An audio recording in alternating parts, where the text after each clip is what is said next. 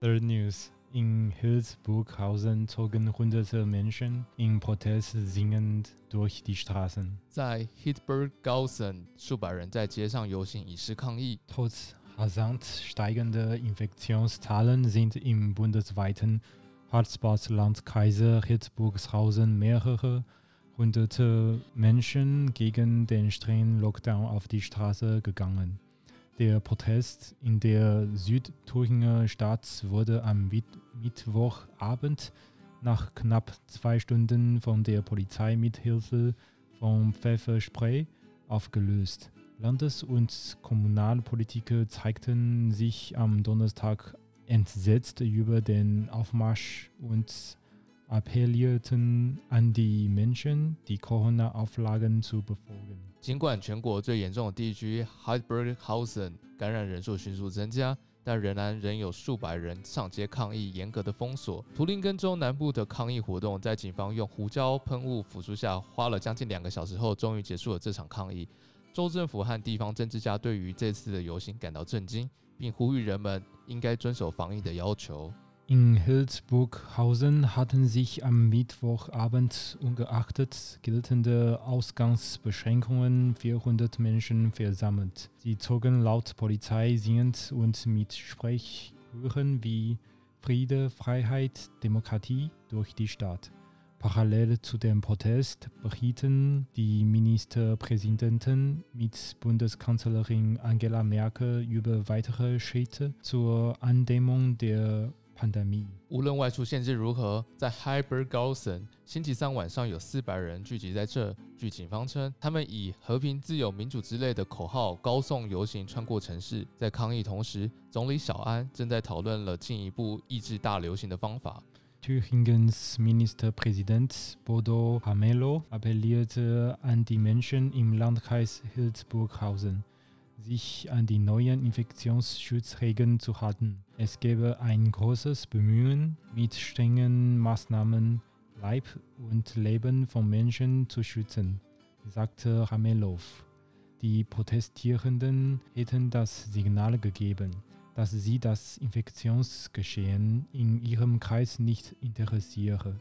图林根州总理 Bodo Ramelow a.k.a. 小洛呼吁 Hildburghausen 地区的人们应该遵守新的感染保护规则。小洛说，我们正采取更加严格的措施来保护大家的生命和健康。抗议者发出口号，表示他们对自己圈中的感染过程不感兴趣。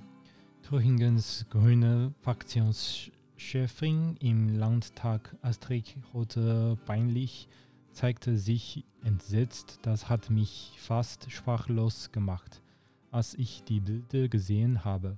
Die haben offenkundig nicht verstanden, wie ernst die Situation ist. 图林根州的议会绿党领袖 Astrid 感到震惊。当我看到这些照片时，这几乎使我无言以对。他们显然不了解局势的严重性。哇哇哇！这也是为什么德国会越来越严重的原因啊。话说我们的阿亨中心感染人数呢，刚刚有讲过，其实德国的标准是每10万的人只要低于50人，我们就可以解除封城的规定了。这个比率呢，目前在阿亨的市中心感染人数呢是116，代表说每10万个人有116个人感染武汉肺炎。那我们隔壁的 Düren 就是大概搭公车搭个20分钟就会到的 Düren 呢是227，基本上是阿亨的 1.5 倍。那我们的首都柏林呢是203，略逊于我们隔壁的邻居 Düren。 然后在我以前的交换学生城市 Karlsruhe 是93，比阿亨的城市的人还要感染的数少。我猜啊，这可能是因为啊，就是像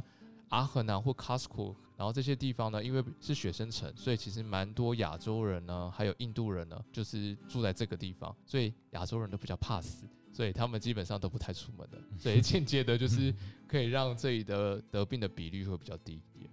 还是是因为这种外国学生比较多，然后外国学生得病的时候也不敢去通报自己，然后也不敢去也不知道去哪里验，到时候就完全都没通报，都是一些隐性的病例而已。哦，你说全部都宅在家里面？对，全部都宅在家里，其实早就每个人都是已经感染了，只是无带源什么之类都有可能。然后再用自己的药啊治好自己，这样无症状。嗯，对啊，再用自己药随便在家里就吃吃 C 啊，喝喝发泡定啊等等。然后印度人就狂吃咖喱，对，印度人就狂吃咖喱，也有狂吃咖喱那种以毒攻毒。对对对，然后再喝从印度带来的恒河水。对对对对对，真的是以毒攻毒啊！看着细菌能不能战胜另外一种细菌，练骨的感觉，在体内练骨。炼金术师，对，哎，你看一下这个地图啊，你会发现啊，其实在 Heidelberghausen 这个地方啊，刚好是位在德国的最中心黑色的地方。哦，你有没有看到？就是那个那里啊，德国的心脏，就是目前德国疫情最严重的地方啊，就最中央的地方。对，然后那个地方就是我们刚刚新闻讲到大游行的地方。嗯，天哪，对，我还真的好、哦，真的很难想象，就是最严重的地方居然还要游行的，而且重点是。Hildburghausen 他每10万人有603个人得到了武汉肺炎。对，在过去的7天里面。对啊，警方就说啊，这些许多的抗议者其实他们没有佩戴口罩，还有任何的保护装置，然后他们也没有保持最短的社交距离。嗯，然后最后呢，30多名警察呢，然后他们想尽最大的方法的话，终于驱散了这些抗议的人。这30名的参加者呢，就是因为违反了感染保护法，然后受到了起诉。但是最后呢，还是没有人受伤被捕，因为毕竟也没有，也不能。也只能罚他们钱啊，也不能把他们逮捕起来这样子。你这没有发现，就是其实在美国大选的时候，其实也蛮多人就是这样支持川普这样子。嗯，对啊，不知道他们健康还安好吗？对，不知道他们健康还好不好，说不定都蒙主宠照了。对，大家一起参加天国趴。在天国开趴，对，在天国趴一起被盟主统召，一起拿到单程票。